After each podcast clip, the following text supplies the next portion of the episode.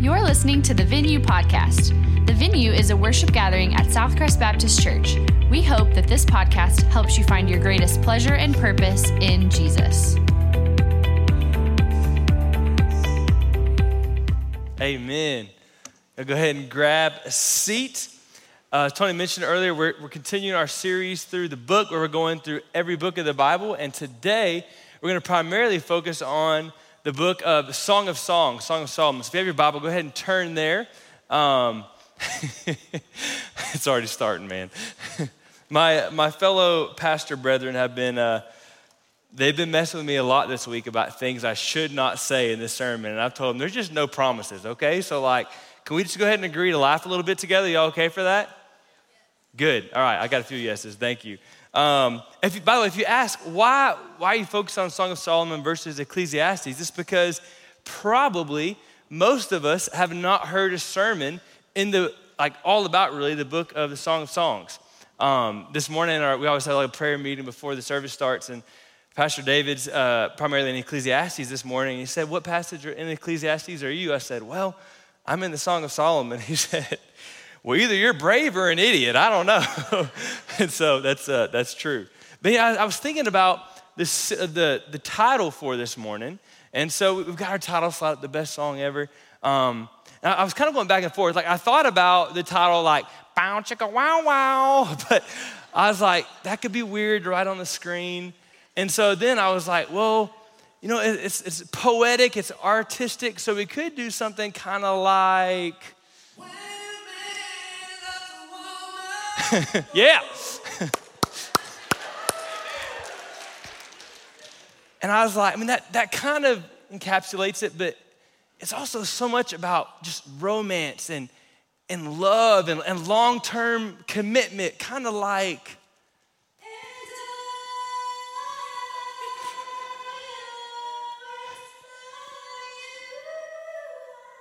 It's pretty good. I'm super glad you guys are married, by the way, okay? Making me nervous up here. Um,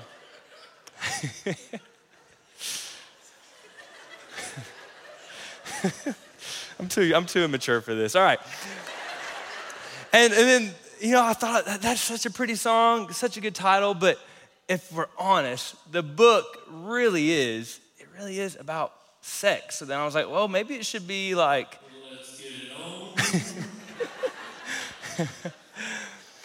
and I thought that would be too far, right? Like, be too far.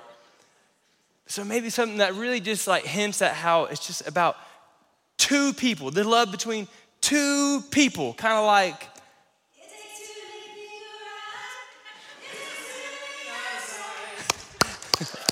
Give it up for David and Allie.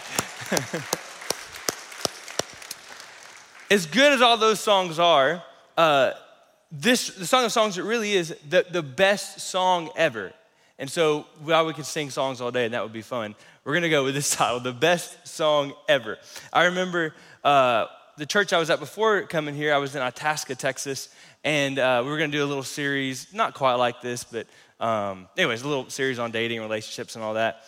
And I mentioned, so I'm on the platform, I'm looking out there, and I mentioned that we were gonna be uh, doing this, and I, and I referenced the Song of Songs and how it's a, a book all about romance and love and sex. And no lie, I see this seventh grade boy look at his friend, and for the first time ever in church, reach forward and grab the Bible.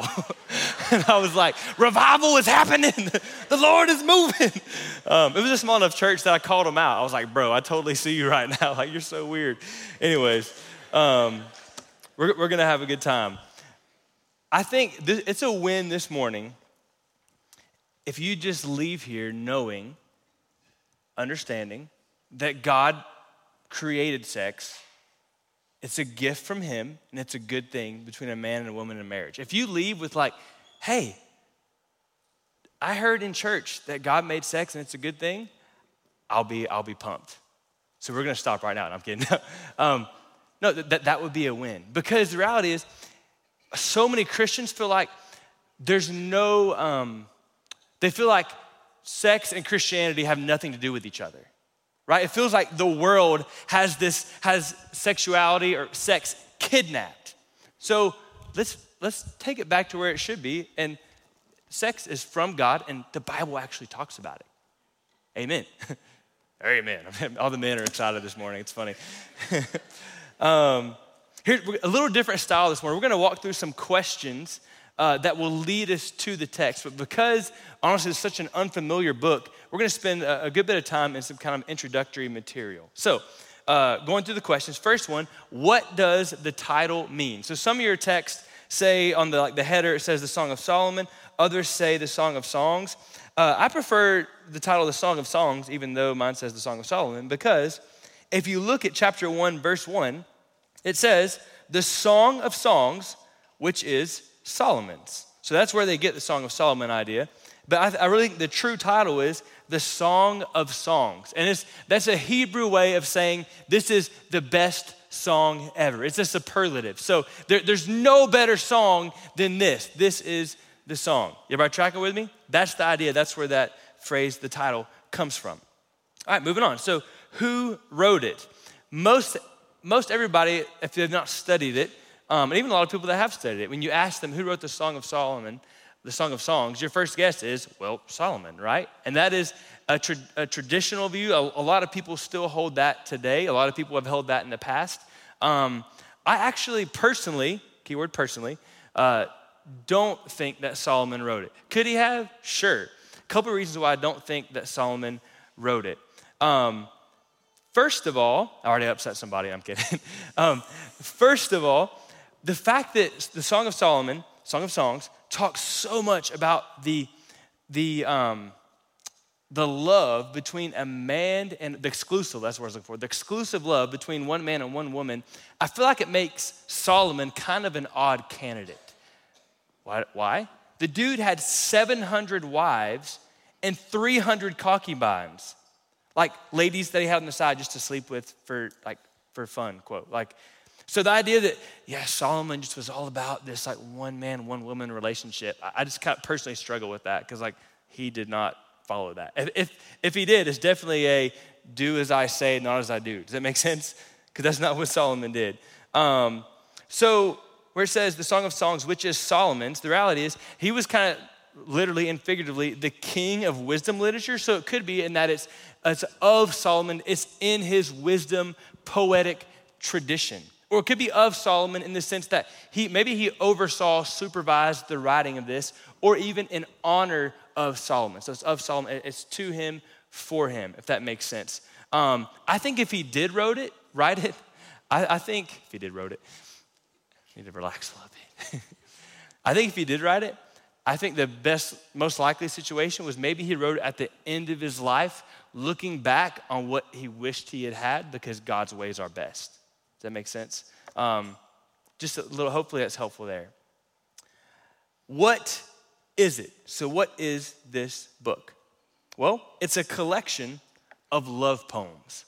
It's a collection of love poems. I love what Philip Ryken, he is a um, seminary president and has several books on reading the Bible as literature. Really brilliant man. He says, listen to talking about the Song of Songs. He says, listen to its message as you would listen to the playlist for the dance at a wedding reception. If we read the Song of Songs as a short story, we'll be frustrated by its lack of clarity. But if we read this book the way it was meant to be read, as a loose collection of love songs from a steamy romantic marriage, we will enter its joy. So again, I, some of your texts, the the um, non-God inspired like headings and things, sometimes it, lays it out like it's supposed to be a narrative. I think if you try to read it as a narrative, it's super frustrating because this is more like the anybody old enough like my age roller coaster of love. Anybody? Remember that song? I see a few head nods. Yeah, I should have had David. I know I can't sing. Um, it's kind of it kind of has that feel, which that's how love works, right? Love is this roller coaster of emotion, doesn't always have really clear direction. That's how the Song of Songs works. And some people will say, like, well, maybe there is this narrative when they get married. I think when we try to follow that, it's, it's super, super difficult. I love what the Bible Project says about this book and under this idea of what is it. It says, the Song of Songs presents Bible readers with many riddles and wonderful puzzles. And the point, it seems, is not just to solve them with the right answer. Rather, a book like this one invites us into a wonderful world of idyllic gardens and youthful love. It's a book full of bliss. And unless we let it enchant us and draw us into the wonder of the human experience of love and delight, we are sorely missing the point. Well said. Next point, next question to consider Who is it about? Who is it about? Varying opinions I'm in the camp that says it's about a married couple, even, even from the beginning. Though it may talk about some of their engagement, things like that, I believe it's about a married couple. Other folks say it's about a couple who's engaged and then ends up getting married. The, the trouble I have with, with this camp, though I think it still falls in line of, of making sense, I think the trouble with the idea of they were engaged and then got married in the, in the Song of Songs, one problem is it's super hard to follow that narrative. Like a lot of people say, well, they got married in chapter three or four, or maybe in chapter eight. The problem is, if you read it, in chapters one and two, they'd be doing some stuff. You know what I mean? So, like, if they're not married yet, maybe we should talk about what they were doing. I don't know. You tracking with me? So that's why I lean towards they were, from the beginning, a married couple. Um, and also, that lines up with the rest of Scripture in that sex, physical pleasure, between a man and woman is reserved for marriage. I do want to point out, just because the way our, our culture is, um, it's also very obvious as you read through the book. It's about a man and a woman in a marriage relationship. Um, obviously, there are all sorts of prohibitions against homosexuality throughout the entirety of Scripture. But here in a book that is all about love and romance and sex, if, and he's not, but if, hear me clear, if God was for homosexuality or was okay with it, he sure missed a good opportunity to okay it in this book. The reality is, he's not okay with it. He's not for it. Y'all with me? Sex, love, romance is for a man and a woman in a marriage relationship, not a man and a man or a woman and a woman. All right. Why is it in the Bible? We're almost to the part we're going to start digging into some really fun text here. um, but why is it in the Bible? A few things. Number one, God created sex. So it makes sense that he would talk about it in his book. God created sex. That's why it's in the Bible. It's not like it's not like humans are down here having sex and God's like, "Wait, what are they doing down there? Those weirdo what?" Like, wait, that does that? What the world? Like, no.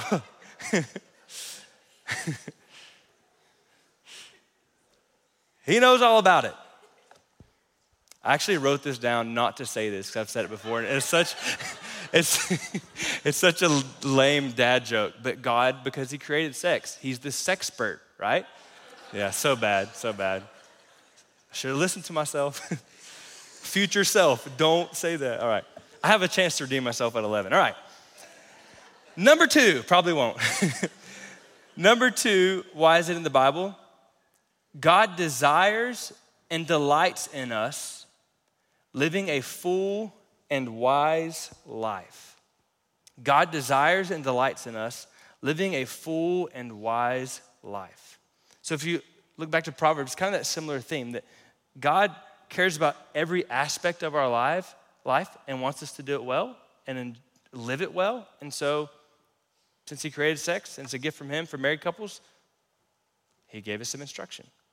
And the third thing, why is it in the Bible? The fall, I'm gonna, I'm gonna read this quote and then I'll give you something shorter you could write. This is from, uh, honestly, a very simple resource, the ESV Study Bible. It says, The fall of mankind damaged every aspect of human lives, and God's work of redemption aims to restore every aspect to its proper functioning. God's goal is that romantic, lo- romantic love, with all its potential pain and degradation, should be an arena of enjoyment for his redeemed people. So, if I could sum that up to a, a smaller phrase, why is it in the Bible? It's because God aims to restore every aspect of our lives. That's part of his redemptive plan, to restore every aspect of your life.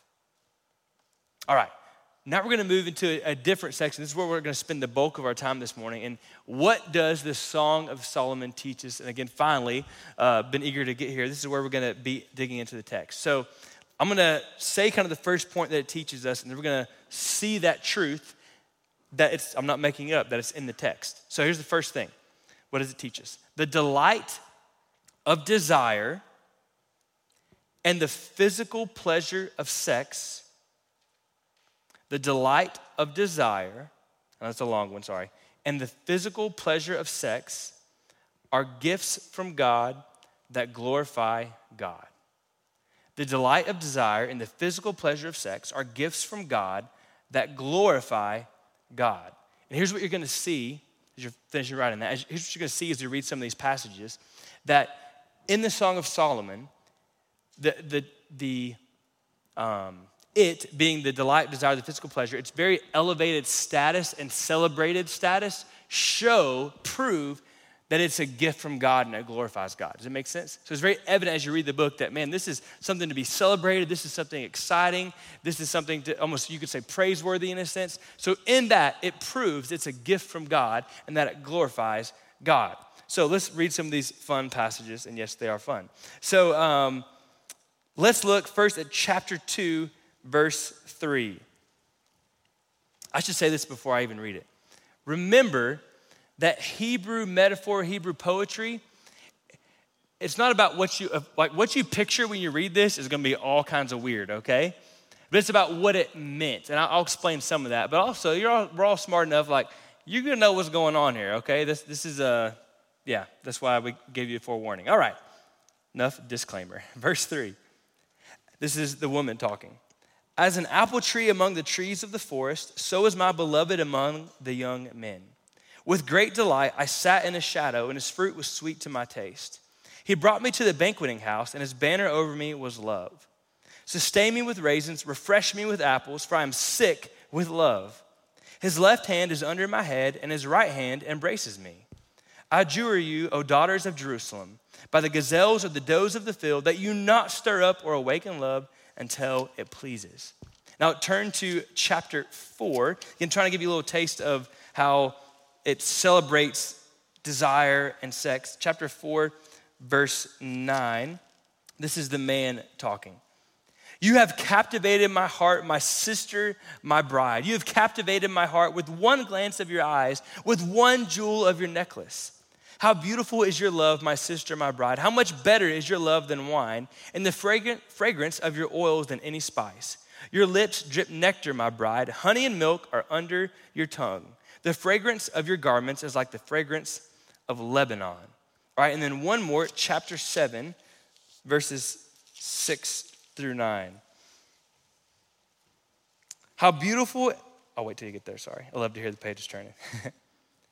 How beautiful and pleasant, chapter 7, verse 6, how beautiful and pleasant you are, O loved one, with all your delights. Your stature is like a palm tree, and your breasts are like its clusters. Man, this, I don't know how I can read this without laughing. I say, I will climb the palm tree and lay hold of its fruit.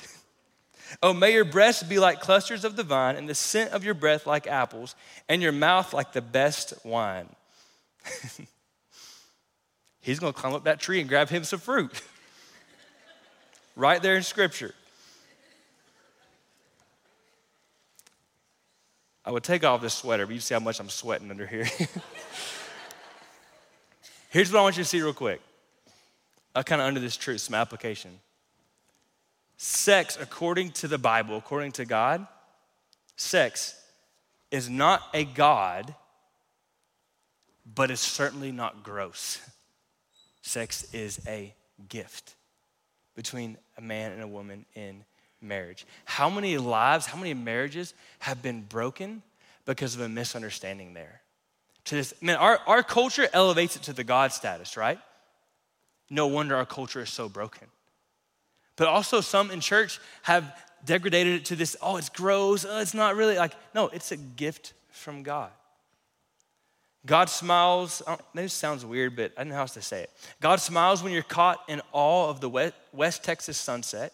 He smiles when you delight in helping someone in need. He smiles when you sit down with friends and family to enjoy a meal together. And he smiles when a husband and wife enjoy the good gift of sex together and your enjoyment brings him glory. All right, second thing this book teaches us most couples could benefit from a little less action and a lot more talk. Thank you, Amy. I said that funny, didn't I? How's the song go? a little less talk and a lot more action, right? Right? Okay, y'all looking at me so weird right now. it went over different than I anticipated. That's all right. Most couples could benefit from a little less action and a lot more talk. Here's what you're going to see in a second. I'll prove it to you from the scripture. The way God designed sex is just as much about what you say as what you do. And the reality is, the way I'm referencing that dumb, it's not a dumb song, but I'm being silly, is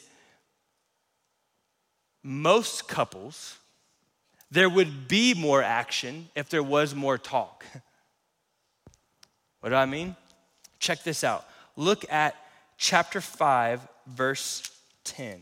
Chapter 5, verse 10 is where we'll start. This is the bride talk, the, the woman talking about her husband. She says, My beloved is radiant and ruddy, distinguished among 10,000. His head is the finest gold, his locks are wavy, black as a raven. His eyes are like doves beside streams of water, bathed in milk, sitting beside a full pool.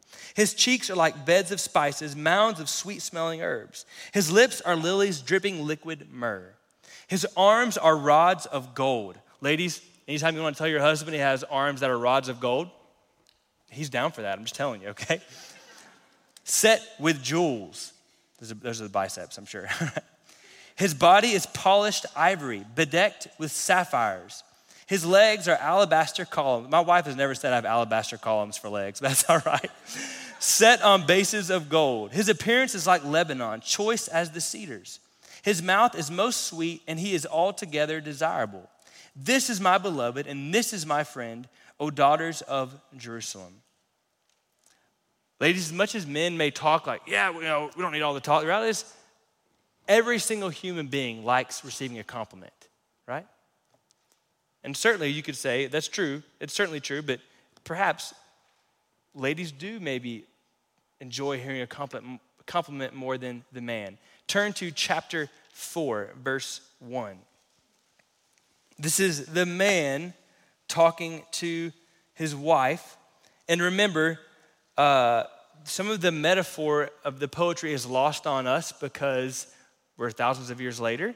Um, but hopefully you'll get the picture. Chapter 4, verse 1, we're going to go through verse 7. Behold, you are beautiful, my love. Behold, you are beautiful. Hey, real quick, guys, when's the last time you just told your wife, You're so beautiful? Not like, Hey, I like that new dress, it's pretty good. like, Hey, wow, you're, you're, you're beautiful. Your, uh, your eyes, excuse me, are doves behind your veil. Your hair is like a flock of goats leaping down the slopes of Gilead. The picture there is not that your hair has goats in it. Your hair, it's like it's movement, it's flowing, right? You get the picture. verse, two, verse 2 Your teeth are like a flock of shorn ewes that have come up from the washing, all of which bear twins. Not to be silly, but like, and that day to find a, a bride who had all her teeth, that was something. So he's like, Girl, you got. You got all your teeth.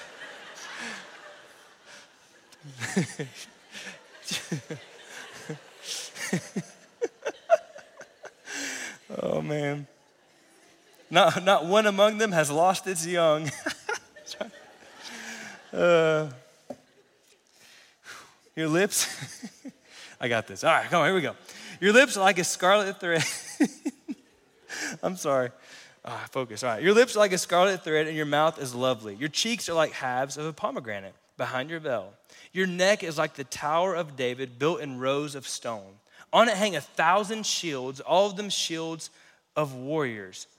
By the way, he, while the specific metaphors, he's talking, he's complimenting his wife in specific ways.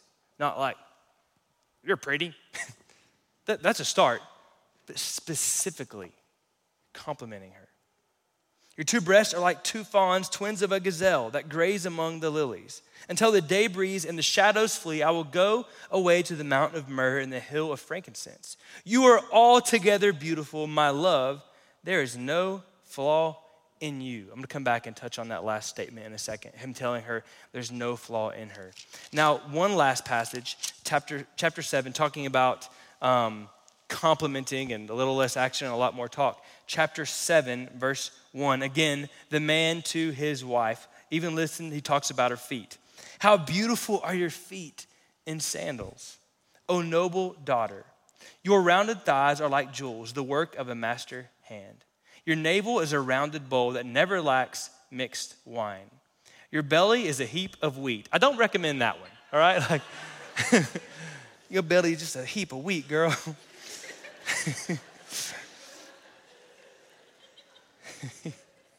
Encircled with lilies. That, that might work. Your two breasts are like two fawns, twins of a gazelle. Your neck is like an ivory tower. Your eyes are pools in Heshbon by the gate of Bath Rabbim. Your nose is like a tower of Lebanon, which looks toward Damascus. Your head crowns you like Carmel, and your flowing locks are like purple. A king is held captive in the tresses. How beautiful and pleasant you are, O loved one, with all your delights. Specific compliments. A little less action and a lot more talk married couples may lead to a little more action. I love what um, C.J. Mahaney, he's a pastor, he has a book called Sex, Romance, and the Glory of God that is worth checking out. I'm going to read a couple paragraphs from it because I think it's well said about what we're talking about. Keep in mind, this book is, is, specifically written for men, but I think it certainly applies uh, to ladies as well. The whole book, talking about the Song of Songs, the whole book resonates with this sort of exotic, extravagant verbal foreplay between the lovers. Long before they begin to enjoy one another's bodies, they excite one another's minds with tender, creative speech. They model for us what it means to feel sexual passion and to articulate that passion. The best sex begins with romance, and the best romance begins with the kind of speech we read in the Song of Solomon. It begins with carefully composed words. And note this well, gentlemen, he says.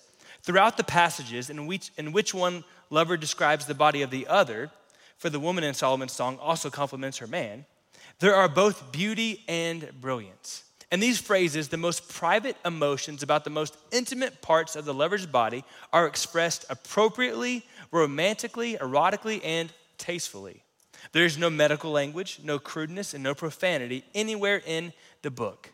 Every word is tender and sensual and carefully composed to produce appropriate and passionate arousal. When the man says, All beautiful you are, my darling, there is no flaw, flaw in you. Remember, I mentioned I was going to touch on that? Him saying there's no flaw in you. And when he calls her my perfect one, what's going on is very clear. He's lavishing high praises upon his beloved in an effort to communicate her effect on him. There, these are expressions of his heartfelt evaluation of her. They are not based on cultural criteria. Others may not share his assessment of her beauty, but he doesn't care. This is how he sees her, and together they rejoice in that assessment. I was kind of doing some studying down in this part of the building earlier this week, and I was walking down the hallway and ended up talking with a man from our church. Um, he was here to volunteer on a Wednesday night, and actually still not, maybe it was just providential, but he started talking about his wife who's been passed away for six years now, but they were married 60 and a half years. It was cool to hear him talk about the love of his life and the beauty of his bride. I'm going to assume that it, I think she was 79 when she passed away, that it wasn't like, oh man, whoa, what a knockout. But in his eyes, she absolutely was because the effect she had on him. Man, a lot of us will compliment our wives. Yeah, my wife's awesome. But then we pull a Michael Scott. We're like, I would never say that to her face. Tell your wife, compliment her, comment, be specific. I love to quote CJ one more time. He says, God's design is that you touch her heart and mind long before you touch her body. I think I should read that again. God's design is that you touch her heart and mind long before you touch her body. How do you do that? How do you compliment and be specific? Three things, real quick. I'm gonna, men, I really want you to write these down, but ladies, you can too. I'm gonna be quick because I need to. Number one, be a student of your spouse. Be a student of your spouse.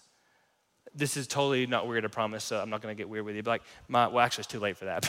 But, um, my, my wife has blonde hair, but as she gets older, it's slightly less blonde. But anytime I call, I remind her of her blonde hair, that makes, that stirs her heart. I'm not saying we go like get into bed. I'm just being like, that stirs her heart. I'm aware of that. She, she likes me commenting on her, her blonde hair. Does that make sense? Be a student. What makes them tick? You don't comment on her blonde hair, I will. The second thing, kind of similar, make a list and dwell on it. Dave Carder, C A R D E R, um, he spent his life work on uh, counseling couples who have gone through adultery, adultery, excuse me, and then studying like how can we prevent it. And he says one of the one of the most simple things you can do is take a month. He said this will actually uh, do crazy things for your marriage. I believe it. Take a month, and every day write down one thing that you appreciate about your spouse physically or just her personality, whatever. And every day you add to it and you thank God for those things. You're, you're teaching yourself to dwell on the beauty or the handsomeness for the ladies uh, of your spouse. And it cha- literally changes the wiring in your brain. It almost makes you fall back in love again. We could talk about that forever, but we don't have time. The third thing, how do you do that? How do you get to where you compliment your spouse, um, which leads to more action? Real simple don't look at pornography. The best way to not view your spouse and have your heart stirred is to go look at pornography. I love what my doctoral professor said. He said, the, the most sure way to ruin your life and lose everything you love is to commit adultery. And adultery oftentimes begins somewhere with pornography. There's grace, there's forgiveness. I'm not heaping sh- game and, and uh, shame and guilt. There it is. but if you're caught up in that, put it away. It is robbing you of joy in your marriage. Put it away.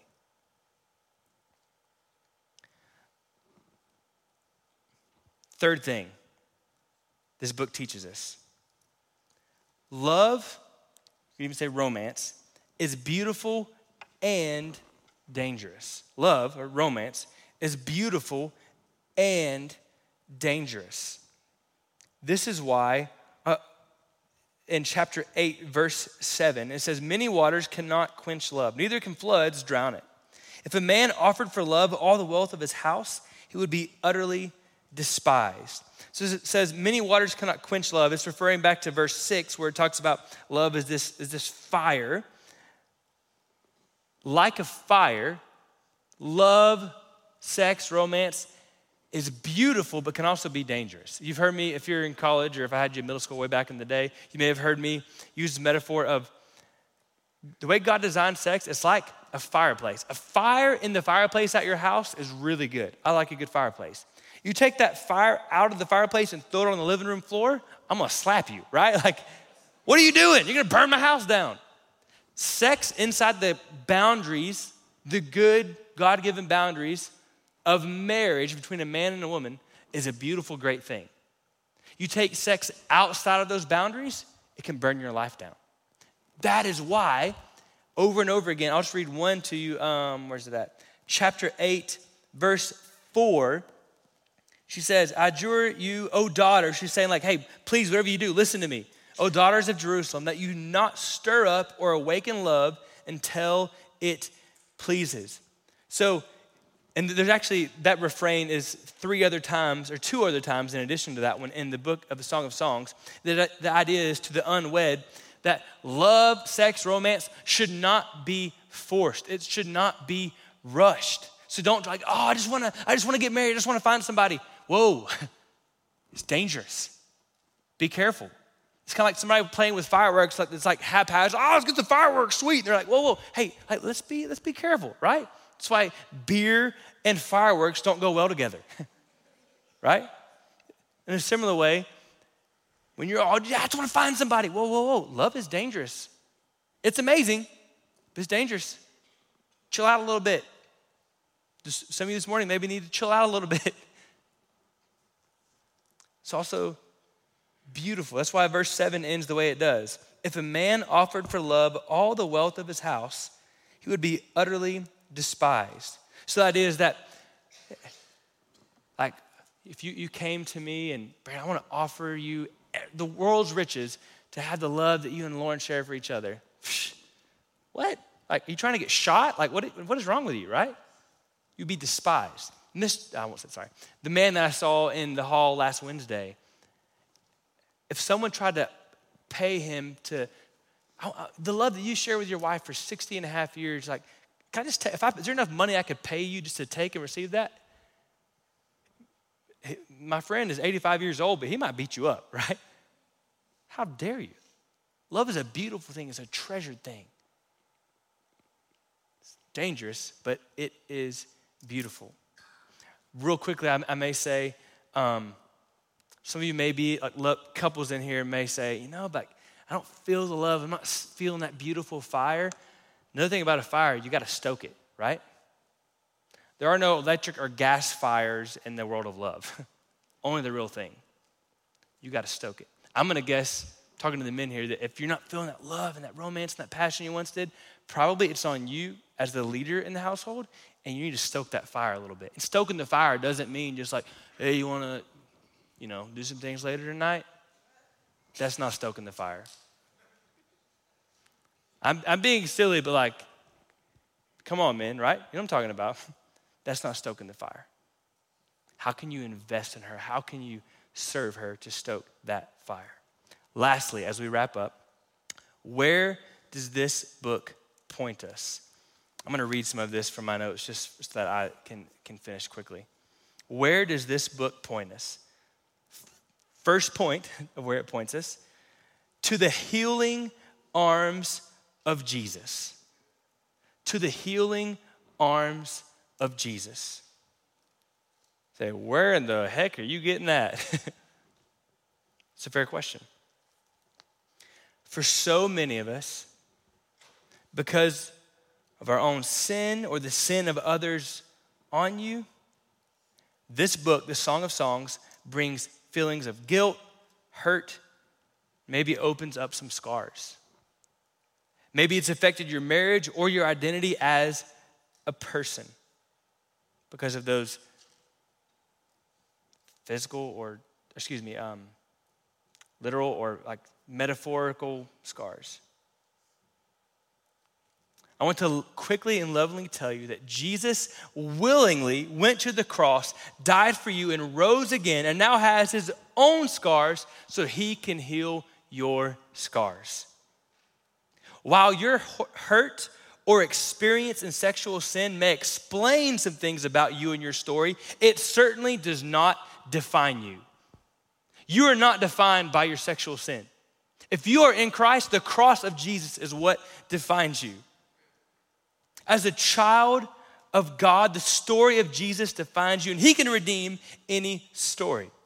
So, if the Song of Songs seems like a hopeless song for you or a shaming song for you, you need to remember that through the cross, God sings a song of love, forgiveness, healing, redemption, and hope over you. Amen. But you got to go to His arms. You can't stand back here like, ah, I just got to keep this into myself. No, you can't experience the healing arms of Jesus if you don't run to him. So run to him.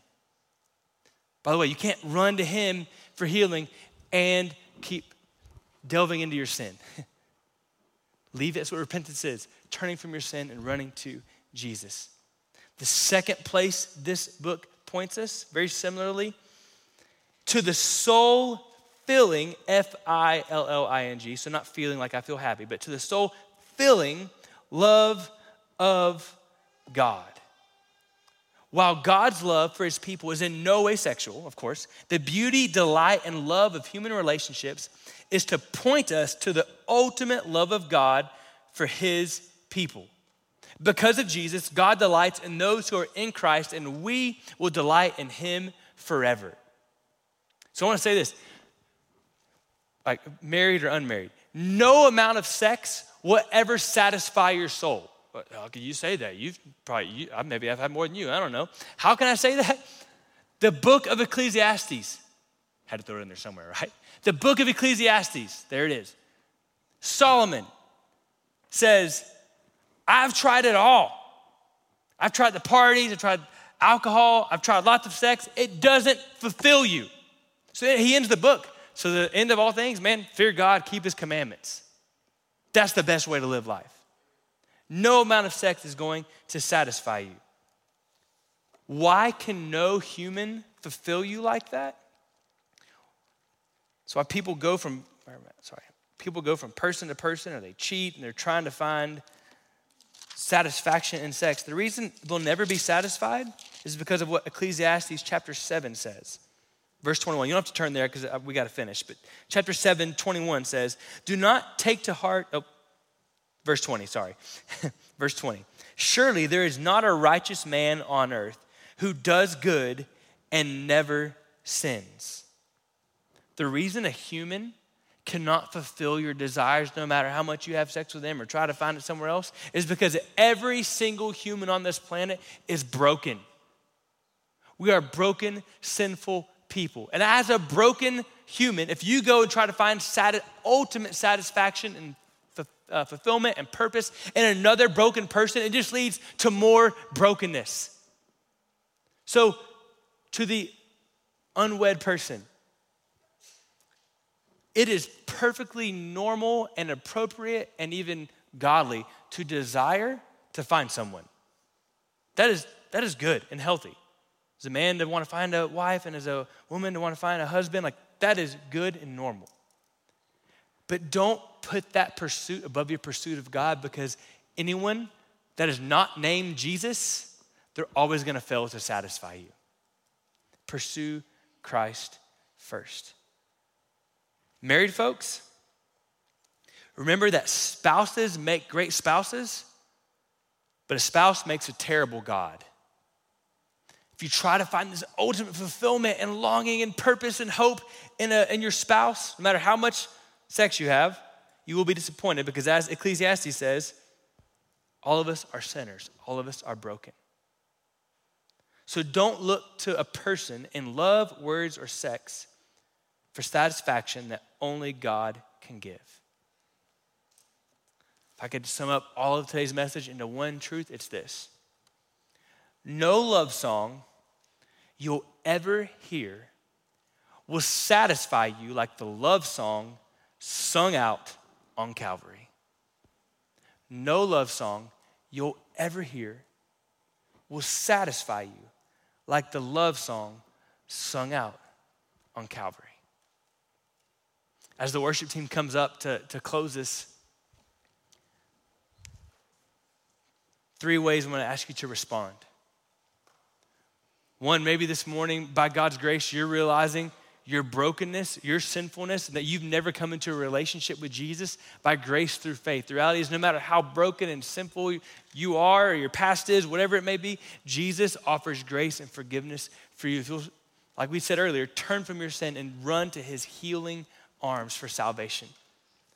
If that's you this morning, as soon as we sing this song and the service is over, there's gonna be some pastors down front that would love to talk with you and pray with you and talk about what that looks like. Or even, gosh, during this song, commit your life to Christ. If you're watching online, click that connect button or shoot us a message. Let us know that you're trusting Christ for salvation. Some of you, as believers, have hurts and scars because of sexual sin. And this morning, you need to, one, maybe be honest with some people, find some accountability, but also you just need to run to the healing arms of Jesus. And may this song be an opportunity to do that. And then lastly, and this would include all of us, especially as believers, take a moment to ask God for help in this area. Whether it be with your actions or learning to compliment your spouse more or just having the right mindset to remember that sex is not God, but it is a gift. It's not gross, it's a gift. Jesus is where I'm going to find my greatest pleasure. No love song you'll ever hear will satisfy you like the love song sung out on Calvary.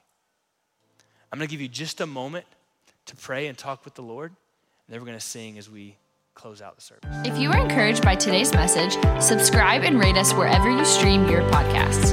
To learn more about the venue at Southcrest, visit us online at southcrest.org or on Facebook and Instagram by searching for Southcrest Baptist Church.